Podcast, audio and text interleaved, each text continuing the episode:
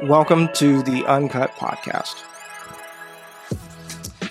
I'm Pastor Luke, I'm Pastor Cameron. and this is the Uncut Podcast where we talk about faith, life, Bible, the ministry, and try and have uncut and honest conversations about those topics. So, um, today we're going to be kind of talking about. Don't really know what we'll, we'll title this episode yet, but maybe something along the sides, the the lines of like celebrity pastor or the cult of pastors or something like that. Uh, church, yeah. It's a, it's a good point. It's difficult to know what to kind of title it or how to even talk about it. Mm-hmm. Where do, where do, where do we categorize it? Yeah, do we categorize it in like the realm of things that happen in the church that shouldn't, or is it a particularly like personal or individual, not individual, but like as an individual's issue or Yeah.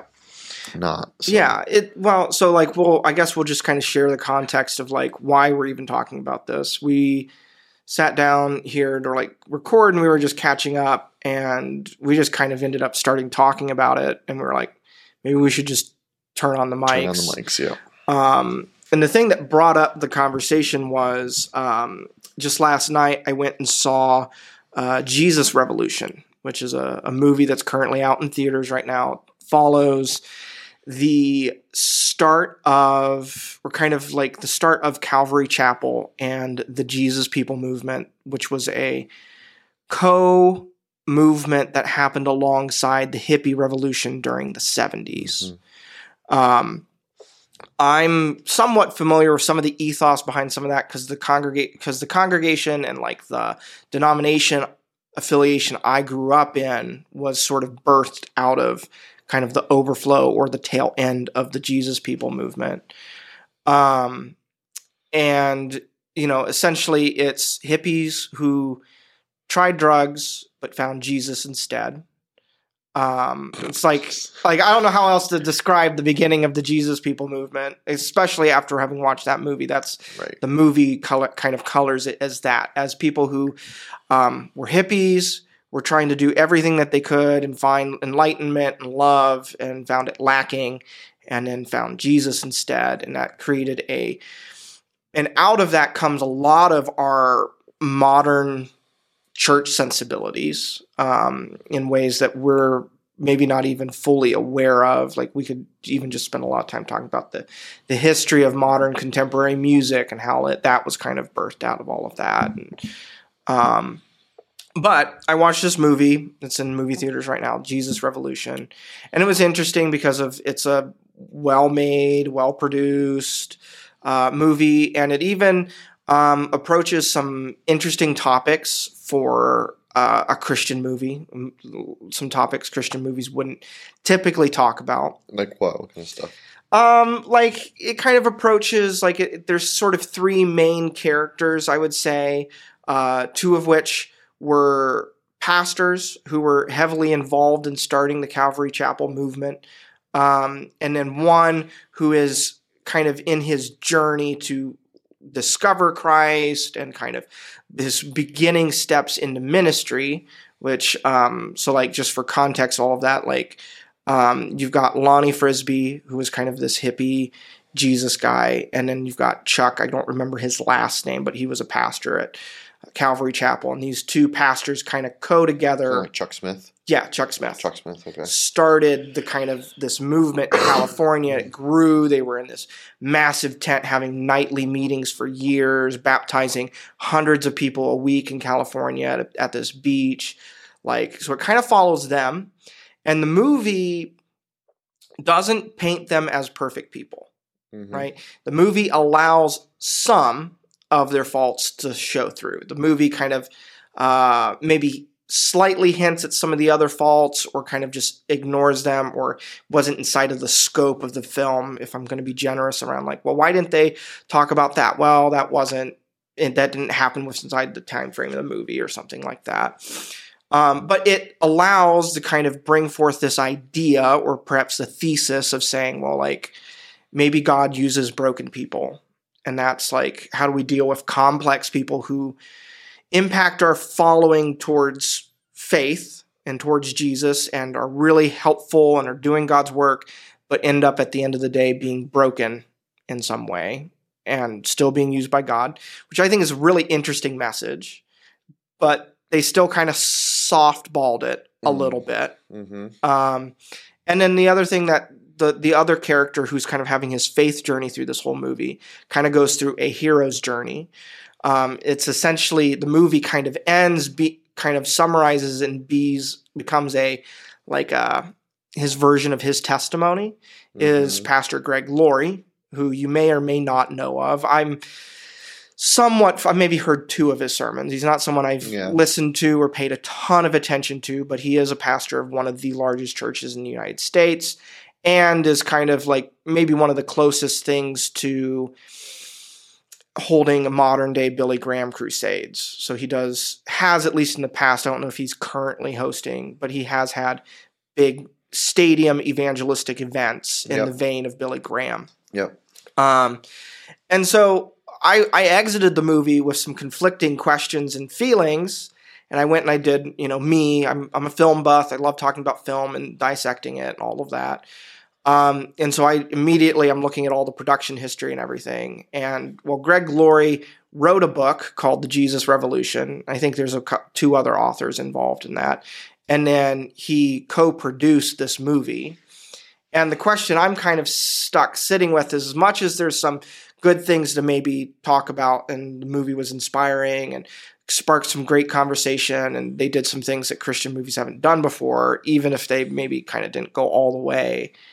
I'm still kind of left feeling like the movie was a bit of a, uh, oh, not I don't want to say propaganda because that's not the right word, Mm-hmm. but it kind of just casts these two pastors who are now dead, Frisbee and uh, Smith, Chuck Smith, Mm-hmm. in somewhat questionable light, co- portrays them as complex, whereas Greg, who is a current pastor, is kind of put through this very like very nice treatment. Sure. Um, and I don't know that there is anything to say negatively about Greg. Mhm. I don't. I'm not here to like say, well, Yeah. but it, it poses a question to me of like if i was in greg's shoes or like if someone I, I don't know i don't think my life deserves a movie um but i don't know i'm like would i but if it did, how would how would it be told? yeah how would it be told Yeah. How would you want to tell? it? how would i want to tell it would i even want to be involved in producing the movie Right.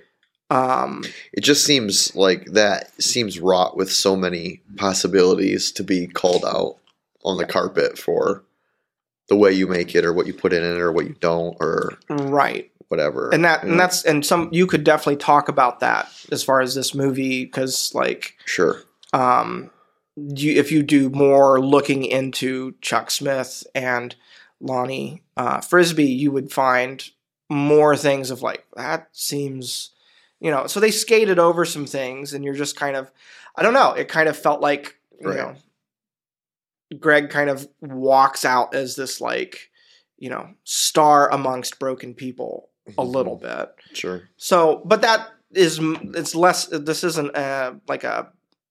So we're not we're not here to talk about not here to talk Jesus about Greg. Revolution or Greg Laurie.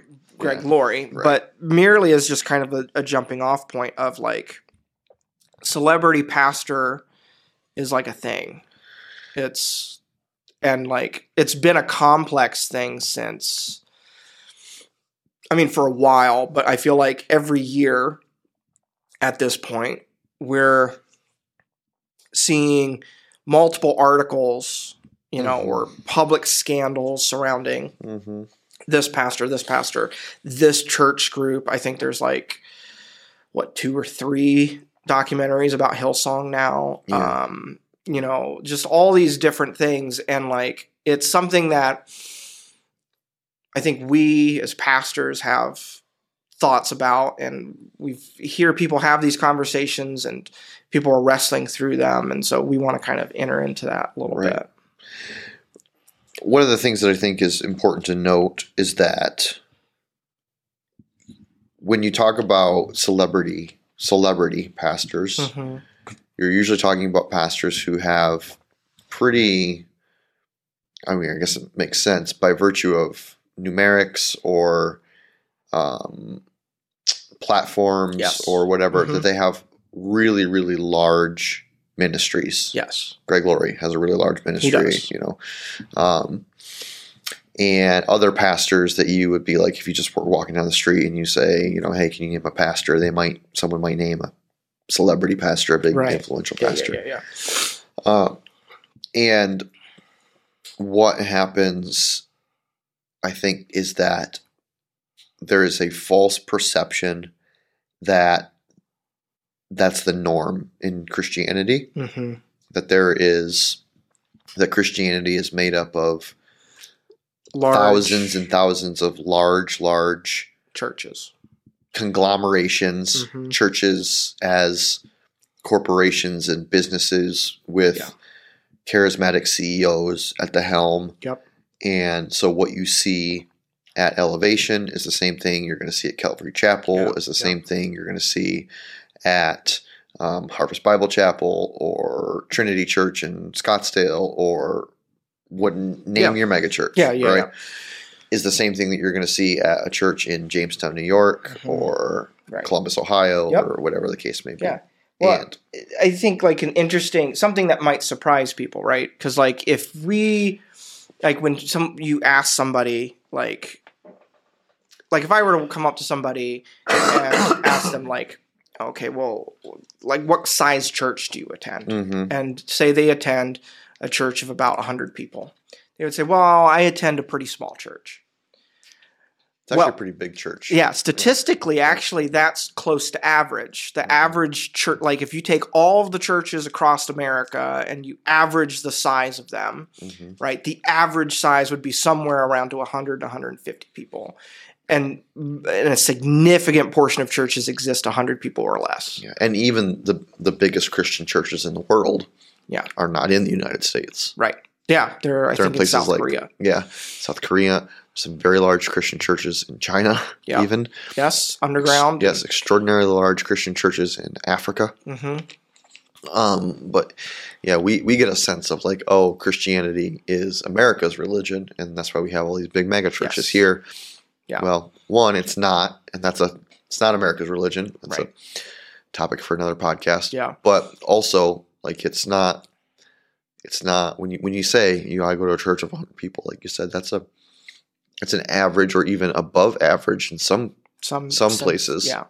um, Yeah. And so we, size. I think it's because of the public visibility Yeah. of large churches. They're the churches that we tweet, talk about, end up in the news.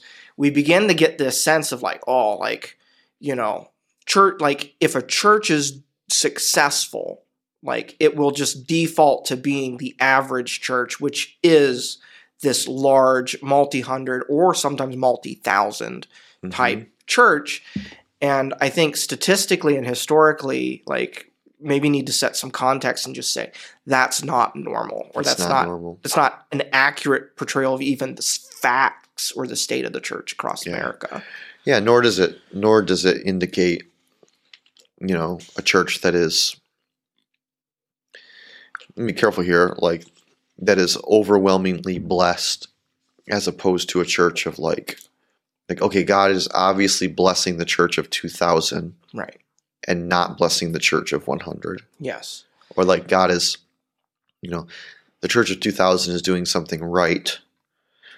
The church of 100 is doing Something wrong. something wrong and Yes. that's why they are the different sizes there's so many so many factors that go into church size hmm and most of them are inconsequential to the mission Yes. of the church itself Mhm. that it's almost not worth talking about Yeah. But it is worth saying like we're not I don't I don't want us to get into the trap of I feel like the large church can look at all the small churches and say "It's just not faithfully executing the mission. Like you're you're Mhm. stuck in your ways. You're not willing to reach the people. Like we can they can make some assumptions and Mhm, kind of uh, straw man and mhm. kind of be accusatory of like you're not reaching people for Christ like we are And then the small church equally can look at the large church and Say say, the same things. and say the same thing. Like Yep. you're just compromising. Yep. You're you're not reaching people for Yep, Jesus. You're just gathering people. None of the, that's a whole bunch of weeds in your church. Not a lot of harvest. Like Mhm. you know that's all just you know. And so both ends of the spectrum can get a holier than thou sure. perspective and look down or up at each other or cross the aisle Yeah. And point fingers. And so I don't want us to fall into that trap. Yeah, no, I'm not interested in doing that because I think any pastor, I'm really skeptical of any pastor who would say, I don't want to grow, I don't want my church to grow. Mm-hmm. Yeah. Right? I like, why wouldn't you? Yeah. Well, we're like we're Every, in you know, it's every, you know, it, th- those are people a. Mhm. and your church grows by people. And if people are here to hear the gospel, then yeah, that's a great thing. Yeah. Would I rather preach the gospel to 2,000 people or would I rather preach the gospel to 50 people? Well, I like the more people that hear the gospel, the better, right? So Yeah. it's not universally a bad thing. No. Um, so it's just a, it, there, there are more, there, there's more to the conversation that exists there. But the, I think the point that we wanted to make today was not even necessarily about Church growth. church growth or Yeah. church size in as much as we wanted to talk about what kind of what happens when a church grows to a certain point and usually that usually i'm not aware of any i'm not aware it doesn't mean they don't exist i'm not aware of any large churches and when we say mega church you typically are meaning over 2000 people Yes. I'm not aware of any mega churches that are that exist that don't have one central hmm kind of Mass Notable- public figure. charismatic Mhm. leader or figure to them. Um, and when that happens, it becomes very easy, as we've seen, I think, throughout, you know, throughout the last several decades. Uh, it, it becomes very easy to see that those those figures they're magnified in their influence Mhm. what happens at the same time is that that magnified influence begins to reveal humanity, their humanity, Mhm. and those who follow those those leaders can get kind of uncomfortable with the humanity of their Christian leader being revealed Mhm. and so they i think try to magnify their holiness Mhm.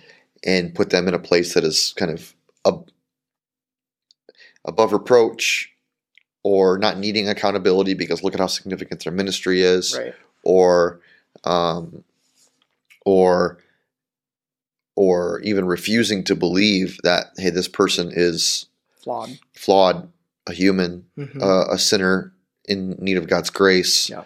um, someone whom God both is and will Mhm. hold accountable, someone who is not above the um, the truth of God's word in terms of accountability structures within the church, um, and and so when that personality gets elevated, elevated, elevated, elevated, and then something happens, a big reveal happens Mhm. about their something that they did or something that they said or whatever the case may be, Yeah. an illicit relationship, whatever, Mhm. and their and the character comes like crashing down. Mhm. It causes a lot of causes a lot of it dysregulates people quite significantly and not just not just individuals in their own personal faith. Like i followed like they led me to jesus. Mhm. how could how could they do that? How could that happen? And now what does that say about my own faith? Yes. but then it, it completely dysregulates and has has the ability to really turn upside down a whole church hmm i think I, I think probably the most significant example that we have most recently is what happened at mars hill Yeah, probably like biggest profile, yeah one that's been talked about the most and the longest is Mars Hill. Yeah. for sure. You know, as Pastor Mark Driscoll, you know, he's uh, continues to be a pastor down in Scottsdale, Yeah. uh, Arizona, a new church down there at Trinity, but a pretty serious, like um, accus- accusation, Yeah, Um, there, there was no there was no singular right? like like a lot of times there's usually like a singular thing or like scandal for Mhm. mark i think is unique in that it was like a consistent it like the narrative was that it was a consistent character of just harshness and and domineering and Yeah, and, and things not becoming of pastoral leadership yeah.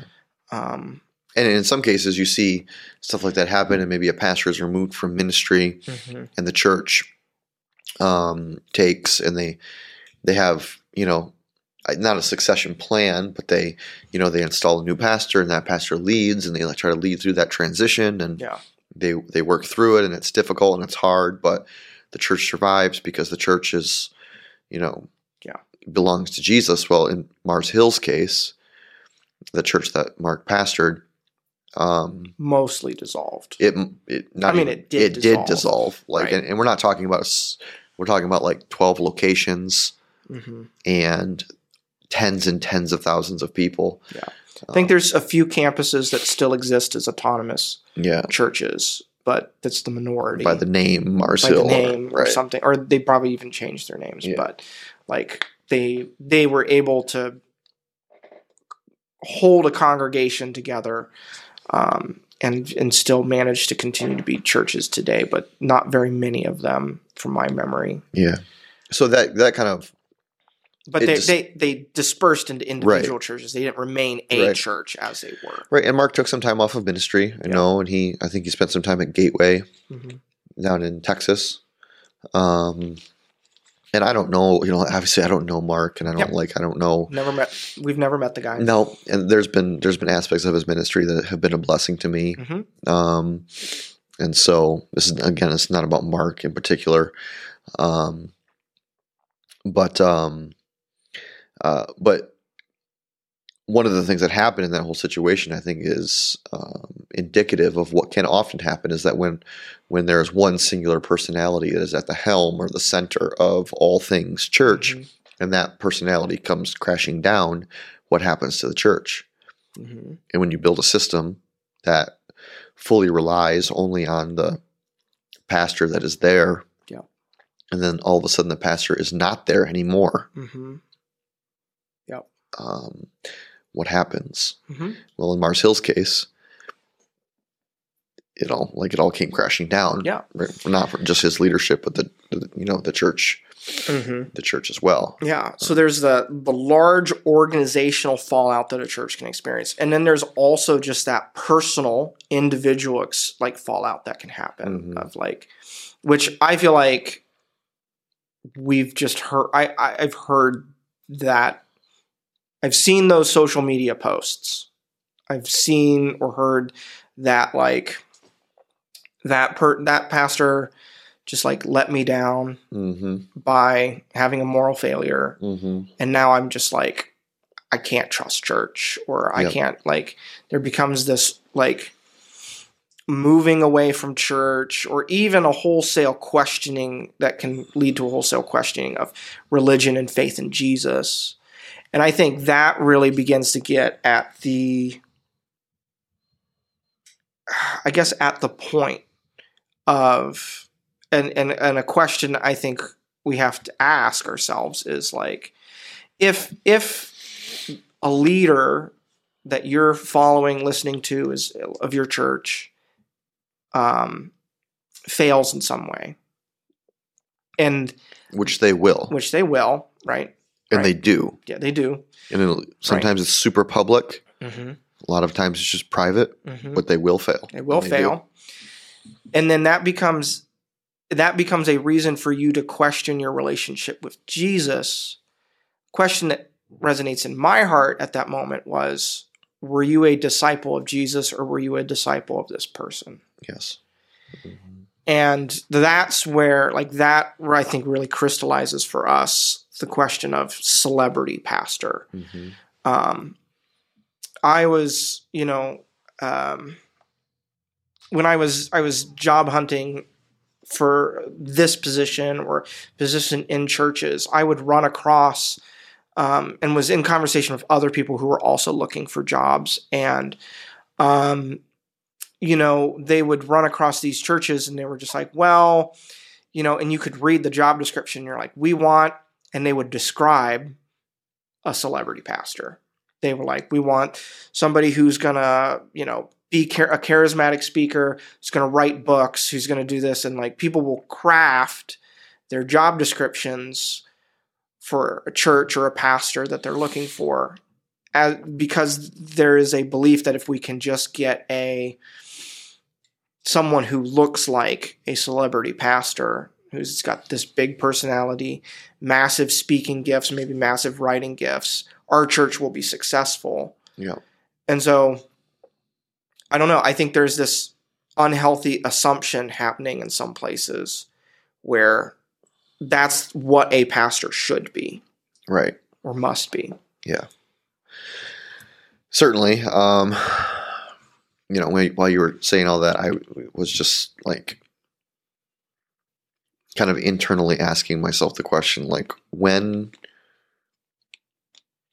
when did that become preferable to someone who just faithfully and consistently and persistently in the simplicity of their own life um, lead you to follow Jesus? Mm-hmm. Like, at what point have we come to prefer the figurehead at the center or the top of the top of the heap rather than the person that just consistently, faithfully, simply and even maybe behind the curtain many of the times points you to faith in Jesus. Yeah. I wonder if there's a little bit of this um, from a theological perspective, a little bit of like a salvation by association feeling going on. Hmm. You know, like the closer I am to this seemingly super important, super close to God person, it it puts a you know it puts a value on creates a value statement about my own personal salvation. Yeah. Right. And if well, if I'm if I'm just being led by the typical less than 100 people in their church yeah. pastor who is praying for you every day is, knows your name knows your name you know is you know like faithfully teaching god's word is working in the context of a small community of people like well i can't be like i can't grow in my relationship with jesus mm-hmm. Through their leadership yeah it's got to th- it's got to be through the the guy's book mm-hmm. who i'm you know like the pastor who who writes the book or the books or has the tv ministry or the you know huge following yeah, it's it's it's both an association to the person and an association with the church. Yeah, probably. Like we want to be at this like there. It's like an excitement high mm-hmm. That we can almost get off of being with that really charismatic upfront public leader or that really like dynamic, large, constantly growing, expanding, new campus, new this, new that church. Mm-hmm. Um, yeah, I don't know that like when did that shift happen? I have I have I have a, a who is someone who is now a good friend. We when I was pastoring in Chicago as an associate pastor, very small church, mm-hmm. like church plant, like less than 50 people. Um, and they came and they became part of the community and part of the church. And I remember they came up to me and they were like, "This is so weird for me." They're like, "I like didn't think I was going to like a small church." I was like, "Why?" And they were like, "Well, I've only ever grown up in these large churches, mm-hmm. and, and like it's and they were like, it's so special that you know my name and that you talk with me and we have dinner together yeah. and like when you preach like there's a there's such a personal like element to it and i was and she i asked her i was like well did you know your previous pastor and they were like well No, Knew like his name. knew his name. Yeah. They, I don't think we ever had a conversation together. Like they were always insulated by so many layers of people that, like, you know, to be like inside of the same room as this pastor with 50 other people would have been like Huge. huge. I'm like, holy cow! Like I'm so close to this pa- per- pastor, but like on a regular basis, like you know, to be with 50 people separated from the pastor was a big deal. hmm And I was like, that is a like, and that was their norm. Yeah. And so coming into the small church, being very dubious and very doubtful of whether or not they could actually grow or benefit or thrive in a small church because it was so different from their norm. Like, like I'm like, for me, that is mind boggling and was just an indicator that something has shifted at some point. Yeah. And I want to be clear too that I think the some of the responsibility or a great a great percentage of the responsibility of the creation of celebrity pastors is our fault, not theirs. Tell me more about that. I think I know I know what you're saying, but keep Yeah. going. So we could make we could make the assumption or the statement that okay, like um, we have this charismatic figure who is like sets out to be I am going to become a celebrity pastor, hmm and so they have the right hairdo, and they they learn the right preaching style, Yeah. and they write the they write a book, right, and somehow all the stars align and they magically ascend to the top of a megachurch or they build a megachurch from the ground up and all of a sudden like poof by their own initiative and hard work they have become the quote unquote celebrity pastor Yeah. that they wanted to be for whatever reason whether Yeah. dubious reasons or really honor, god honoring reasons whatever Yeah. A bit of the tech startup narrative laid over top of church. correct yeah just Steve Jobs comes to church. the hard work. Yeah. Yep, they did the hard work.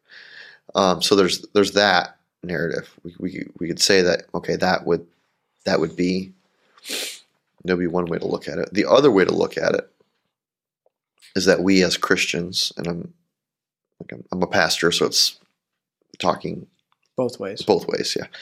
Um, but that we as Christians create celebrity pastors because we need them hmm or no, not we need them. That's maybe the wrong word to say it, but We think we need them. we think we want need them, or the sin in our the idolatry of our lives that is still latent in the midst of our sin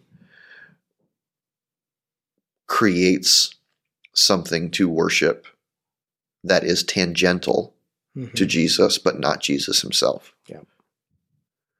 That is right in front of us, uh, that has generally a lower standard or calling to follow Yeah. than Jesus does. You know, when we, if we follow a Christian celebrity pastor, it means we read their books and we listen to their podcast Mhm. and we retweet them when we see something that we agree with or we watch their services online Mhm. right? It's a very, very easy, easy follow. Mhm. When Jesus says, Come and follow me, he bids us come and die.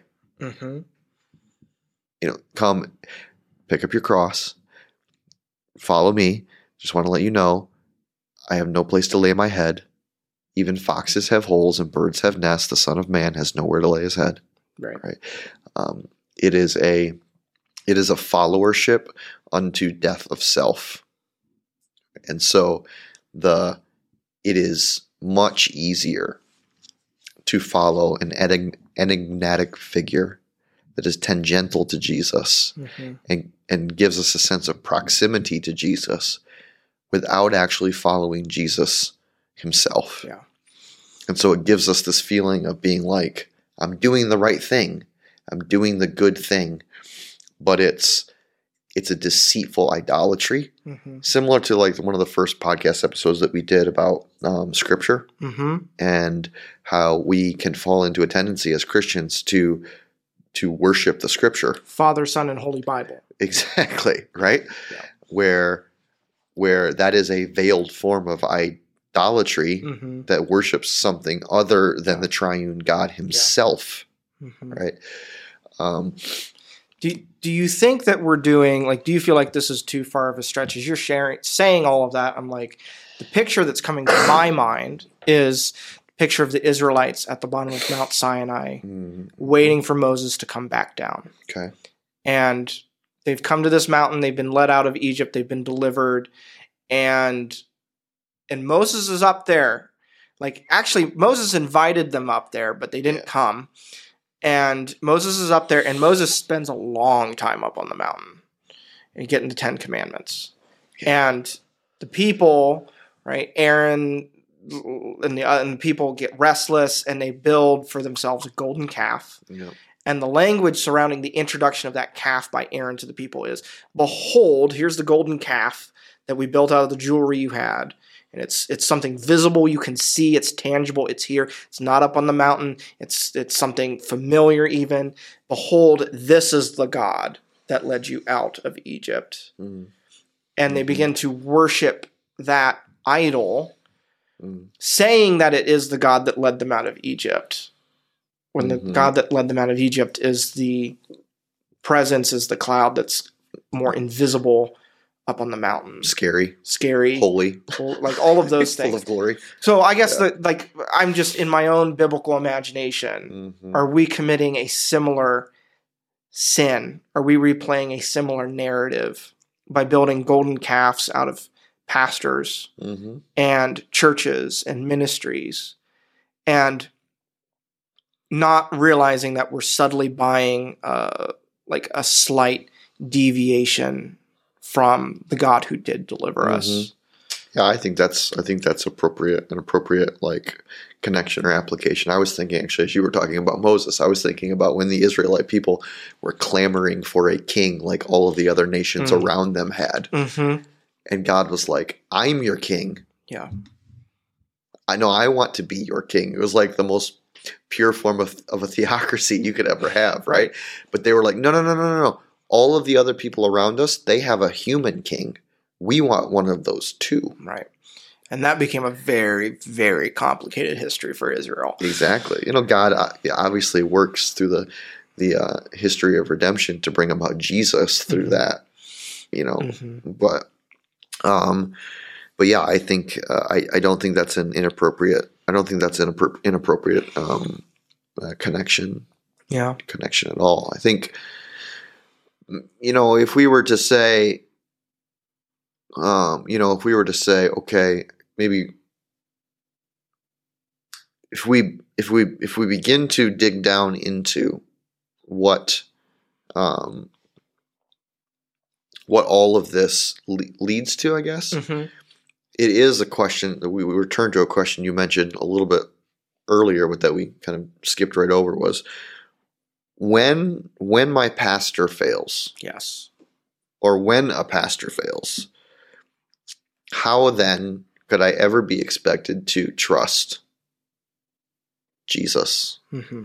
the church faith whatever you know like my pastor he fails what now?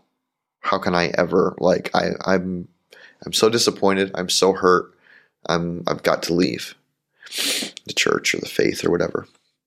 I think that uh there i think that's really an important question because it happens at an absurd level. Um and the the what's happening what's happening implicitly is that there is there there is definitely a misappropriation of like the theology of pastoral ministry there Mm-hmm. like we've we've misunderstood this person has misunderstood what a pastor is uh, what a pastor does and doesn't do Yeah. what the expectations of them are and aren't and uh, and then there's been some misalignment in what the foundation of their faith is for sure for Mhm. sure um, and so i think to have i think it's valuable to have some conversation around that Yeah.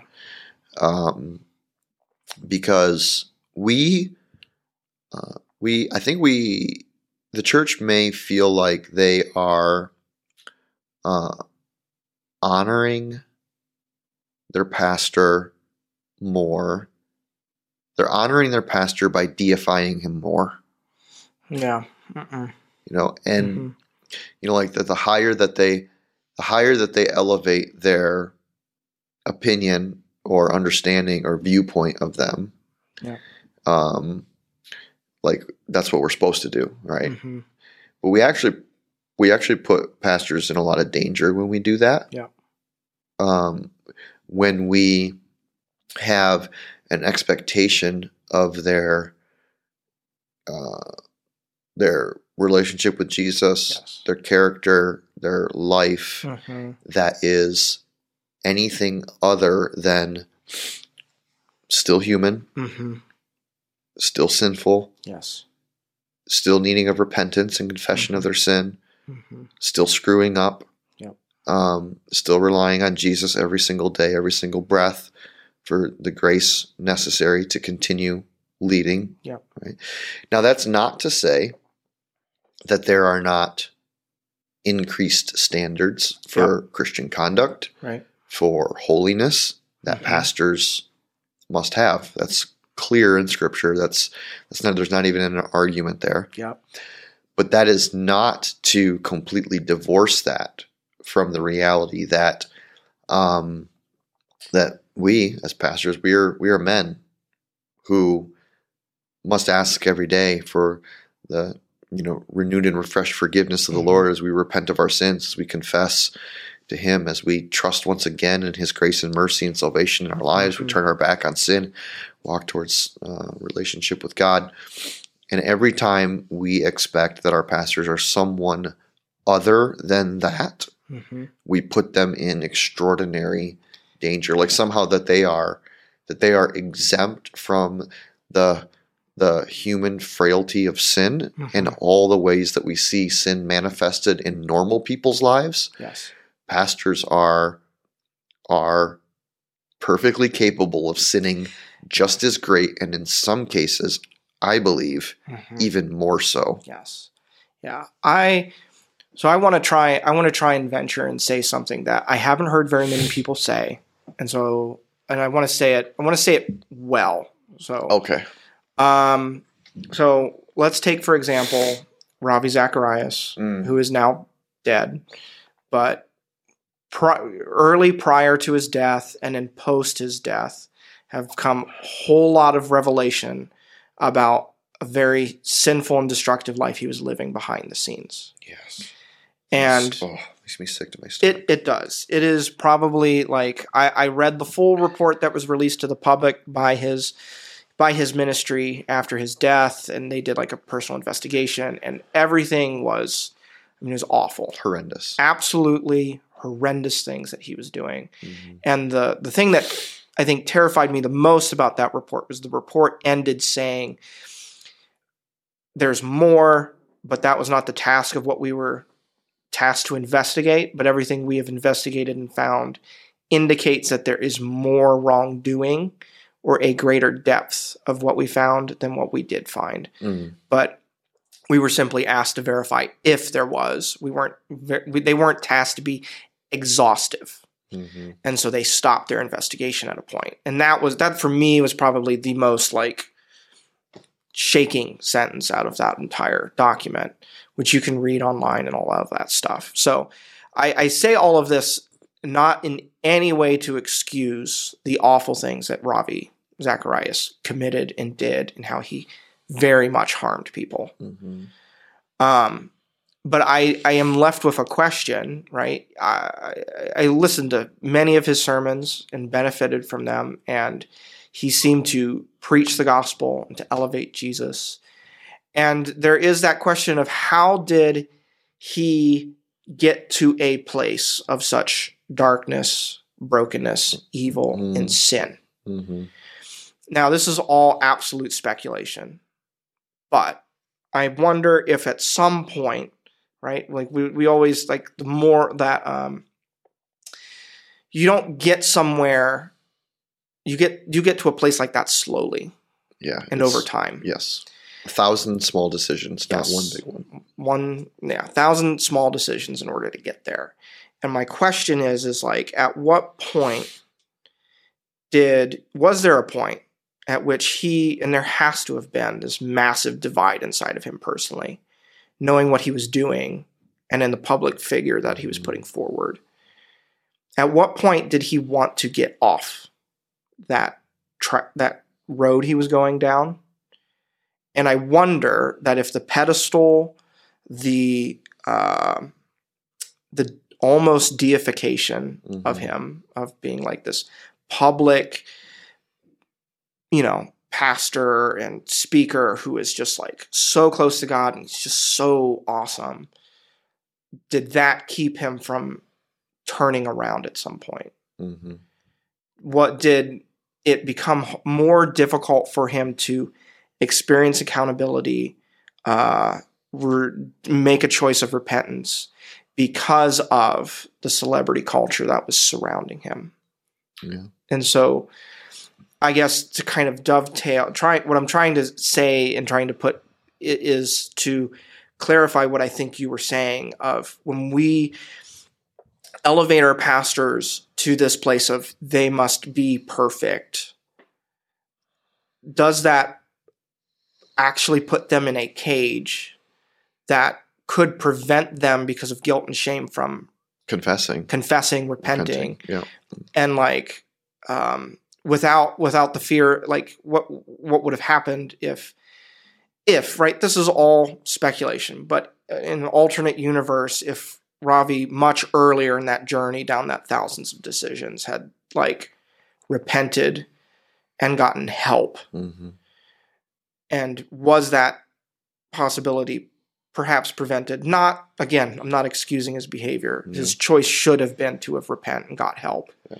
he didn't um or were there were there I mean, I don't know. I I haven't read the report to be honest with you, so I don't like I can't speak to whether this was a reality or not, but I would have to imagine that there were other people, there were other people that saw what was going on.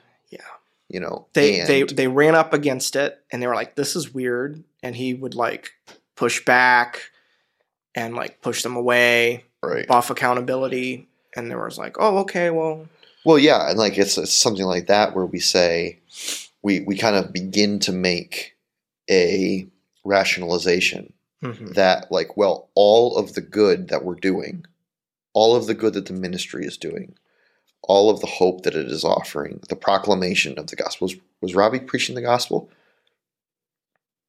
Sure as heck was. Yeah. Right? His personal life was not aligning not with the all. principles of the gospel but the proclamation was there.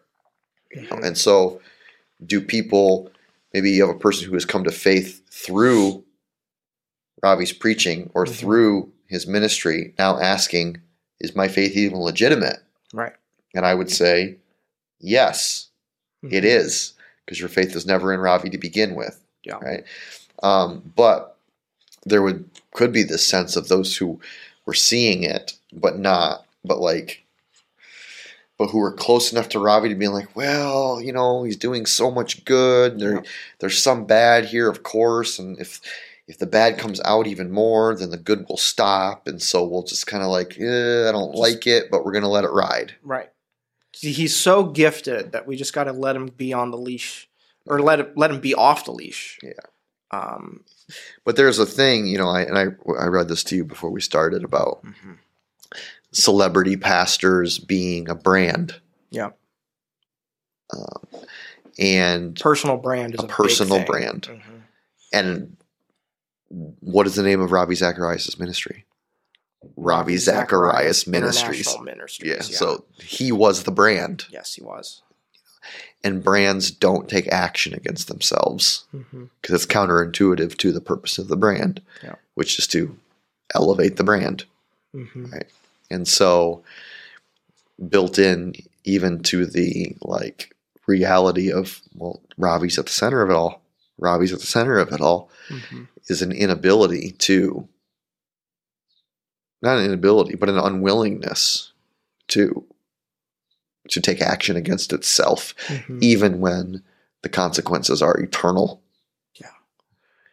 Um, and that's not even to say like that's not even to make. I don't even want to get into the question of like, well, w- what do we think about Ravi's salvation? Oh gosh, like questions that can't be answered, right? Cannot be answered. right. The, that, that's why my whole comment is, is Yeah. speculative, Right. but it does serve to point towards the danger that this elevating pastors to something beyond just beyond a fellow Christian Mm-hmm. Yes. is dangerous. It is Not just for us, but for them. it's dangerous. Or I would say elevating pastors beyond the place that Scripture elevates them Yes. is dangerous. Yeah. You know, because we I, I would agree that we have higher standards for character and conduct and holiness than Right. others do, right. which is why in situations of moral failure or you know um, like significant issues in leadership or anything Mhm. like that that it is appropriate at times to take corrective hmm and e- even like um, organizational action against someone who has not met those standards. hmm That, that that doesn't that doesn't exonerate us from operating in a spirit of grace, Sure. a spirit of truth, a heart of love for that person. But Yeah. it certainly does not leave us just being, you know, like willy Permissive. permissive, right? Um, gullible. Right. Um, Right. Yeah.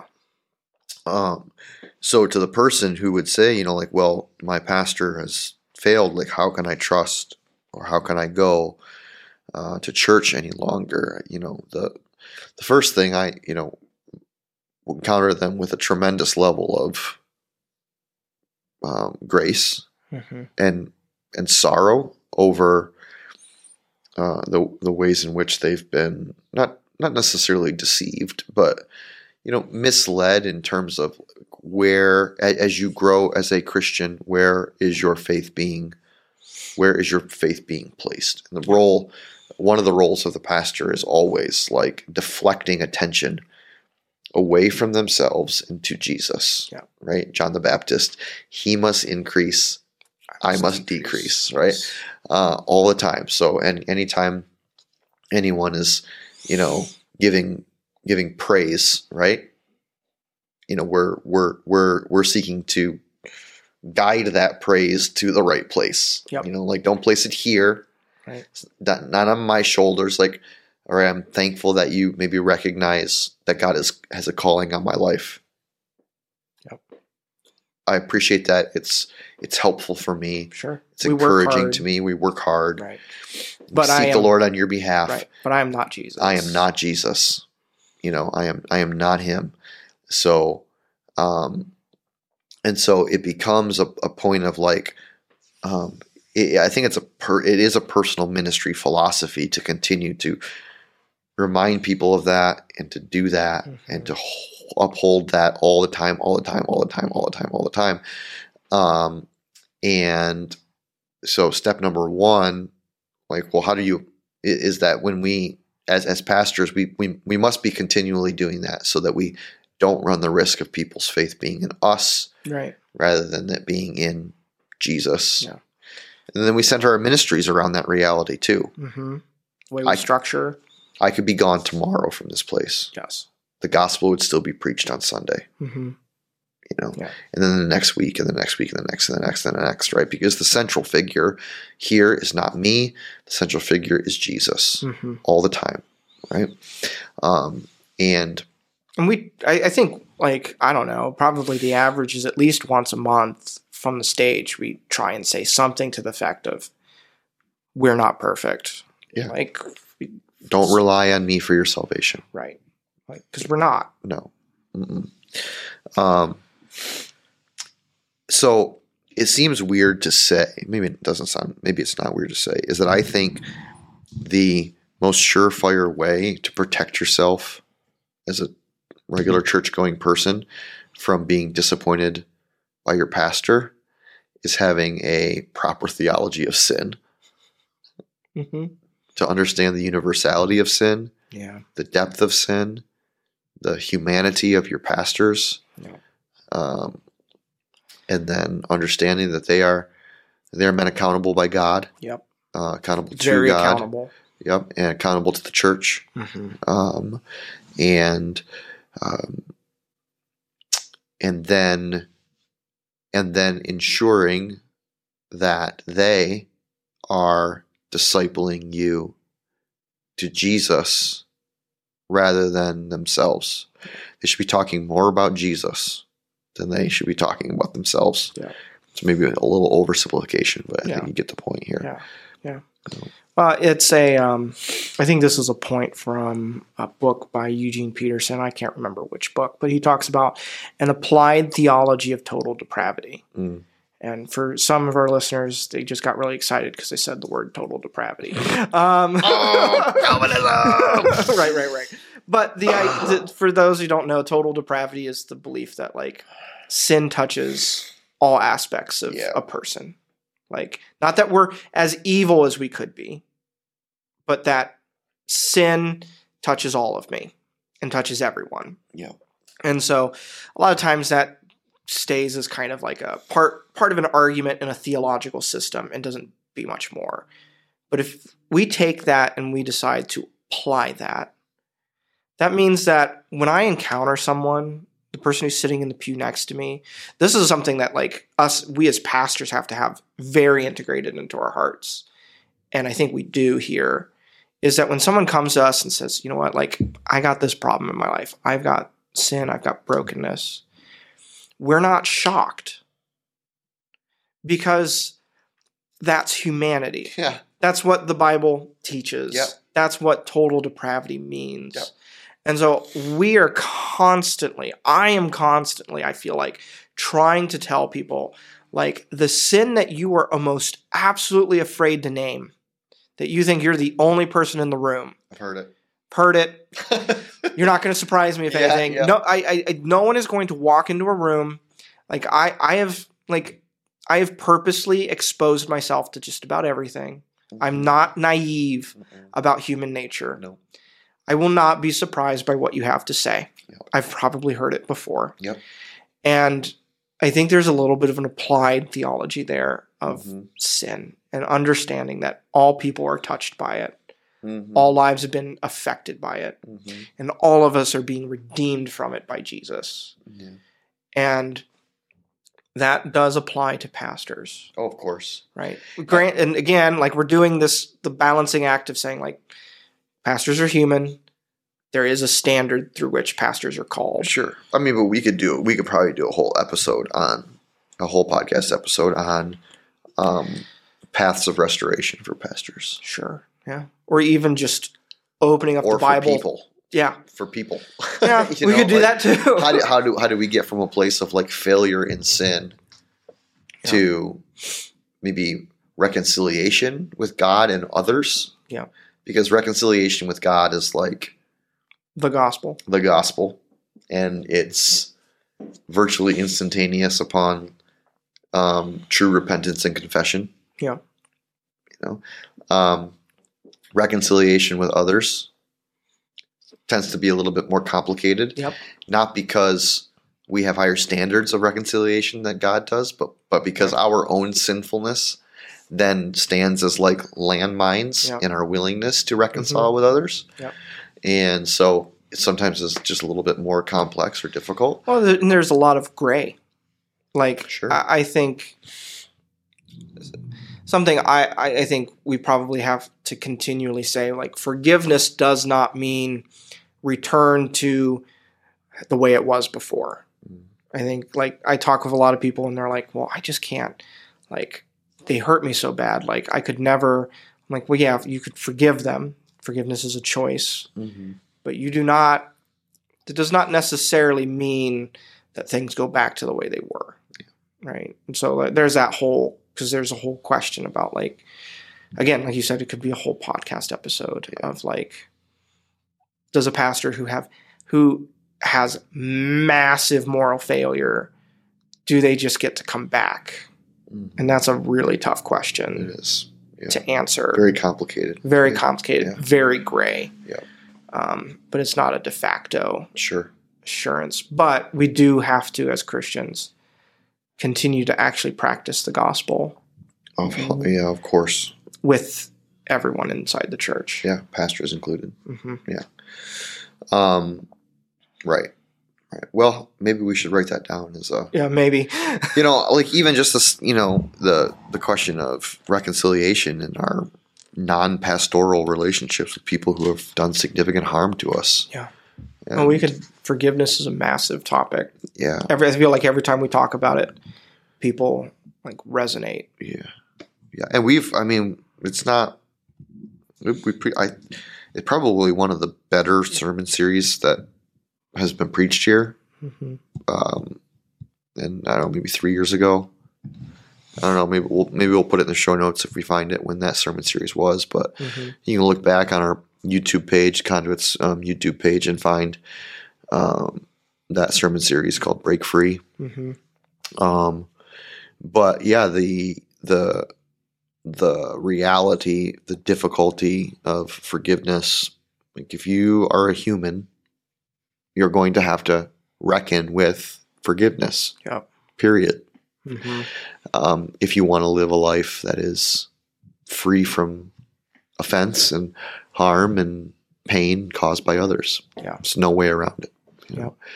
Um, so yeah, well, we can talk about that. We can talk about that at some point. Yeah. So we covered a massive topic in one episode. I mean, not Yeah. exhaustively. Certainly not exhaustively. You know, like I was trying to think about back, like if you could catalog or categorize all the these moments where you you've looked at someone and you're like, oh, geez, that was I really thought that they were different. I can remember my first celebrity pastor church scandal that I remember, Yeah. you know, and then just a litany of them down the line. And, you know, I pray by God's grace that, um, that both of us will be spared from, you know, those experiences. And certainly it is a measure, it is a measure of God's grace that does that, but it is also uh, a measure, measure of our own continued pursuit of holiness to Jesus um, and our willingness to uh, confess and repent uh, both to God and to others our sin. Um, and I think creating a culture of humility and a, and a, an applied what, what what the applied theology of total depravity Yeah. um, that can that can be helpful in creating a culture of um, safety to do Mhm. that uh, in the midst of you know what the consequences may be. But um, as always, we uh, we appreciate you tuning in, Yep. Listening, Mhm. watching, Yep. commenting. Yep. We love that some of you are taking us on your commutes and with you throughout the day, and like, you know, uh, we love hearing from you guys. Yeah. And love receiving questions and comments. So I think we're we're we're we're gaining on we're gaining on a on a good group of questions mhm. To have a mailbag episode. probably here pretty sh- Yeah. quickly. So if you have a question or a topic, not just not just a question, but maybe a topic that you would Sure. like us to cover, um, we would try to do uh, an episode, a mailbag episode, where we cover several different topics or several different questions in one episode. And the best way to do that is to text us. We have a text line that you can text your mailbag questions to. It's 716 201 0507 and send those in, and we will um, have a mailbag episode coming up uh, fairly soon. Yeah. So, yep. So thank you, everybody, for joining us. Until next time Until next time. on the Uncut Podcast.